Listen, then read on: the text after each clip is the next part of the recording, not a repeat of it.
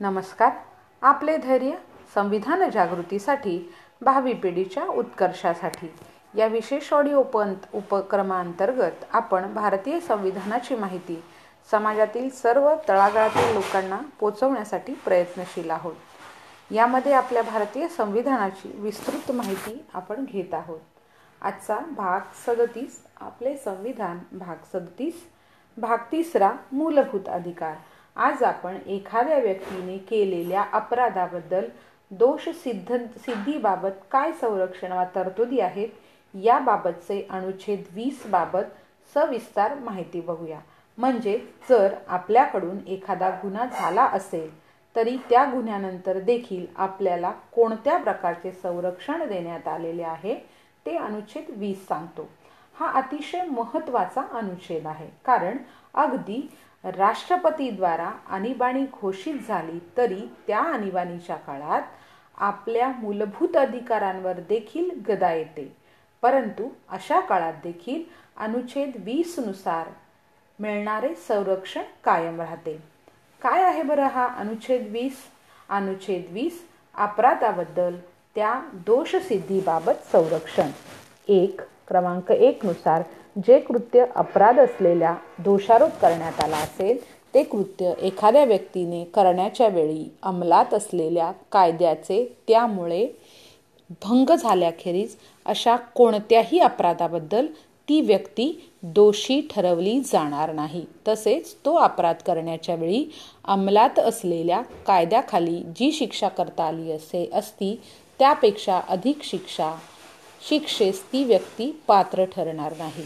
म्हणजेच एखाद्या व्यक्तीने केलेली कृती ही त्या वेळेच्या कायद्याप्रमाणे गुन्हा असेल तरच त्या व्यक्तीला त्याने केलेल्या गुन्ह्याबद्दल अपराधी ठरवले जाईल. तसेच त्यावेळी त्या गुन्ह्याला कायद्यानुसार ज्या शिक्षेची तरतूद असेल तीच शिक्षा त्या व्यक्तीला देण्यात येईल. उदाहरणार्थ काही वर्षापूर्वी दिल्लीतील घडलेला निर्भया केस या प्रकरणात एक अपराधी हा अल्पवयीन असलेला असल्याने त्याला इतर आरोपीप्रमाणे शिक्षा झाली नाही. कारण कायद्यामध्ये त्यावेळी अल्पवयीन आरोपाच्या संदर्भात शिक्षेबाबत ज्या काही तरतुदी होत्या त्याप्रमाणे त्याच्या कायद्यात बदल करून अशा प्रकारचा गुन्हा अल्पवयीन व्यक्तीने जरी केला तरी त्यास नियमित लोकांप्रमाणे शिक्षा दिली जाईल अशी कायद्यात तरतूद केली. परंतु हा गुन्हा घडून गेल्यानंतर हा नवीन कायदा अस्तित्वात आल्याने तो अल्पवयीन गुन्हेगार त्यातून वाचला.